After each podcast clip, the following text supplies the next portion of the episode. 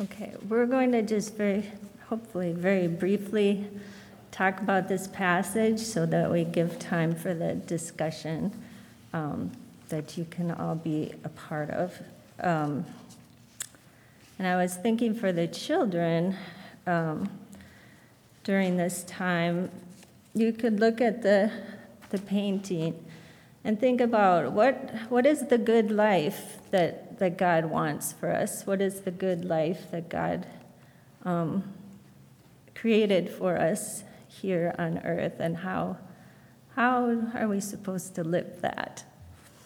And think about what does that look like? And if you want to draw it, you could do that too. Last week, Mark led us in looking at chapter 29, and at the end of it, the author wrote about the curses that would fall on the people who turned away from God and followed their own ways. We tend to want to avoid this kind of language about a punishing God.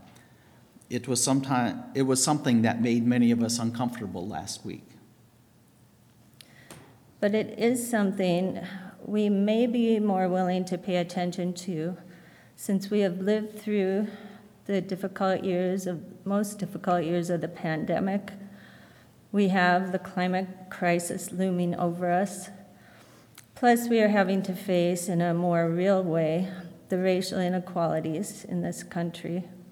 Our children are having trouble finding hope for the future it seems we are facing the serious consequences from society's overuse of resources and from turning a blind eye to those in need. This is a way I especially feel about it, but I wonder if others have thought about it in the same way. But the way the blessings and the curses are laid out to the Israelites God hopes they will see the great benefits and value in following God's plan. It is helpful to think about this text as God laying out our choices.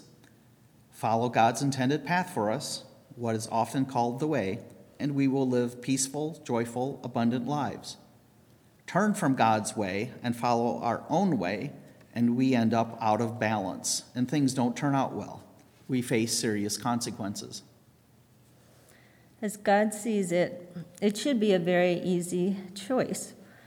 God promises to provide for us if we trust God to do so and if we follow God's plan. The commandments and guidelines for living.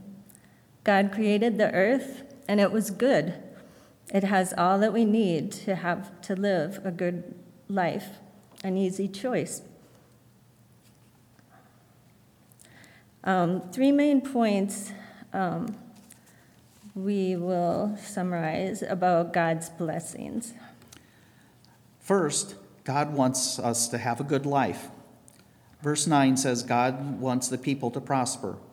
Our idea of prosperity may be an overblown idea of this intended prosperity because God also does not want us to overuse, to misuse, or abuse the land or any resources, or to take away from the good life of others. I like to think of prosperity as simply having enough or having more than enough. It is having an abundance so that we feel cared for.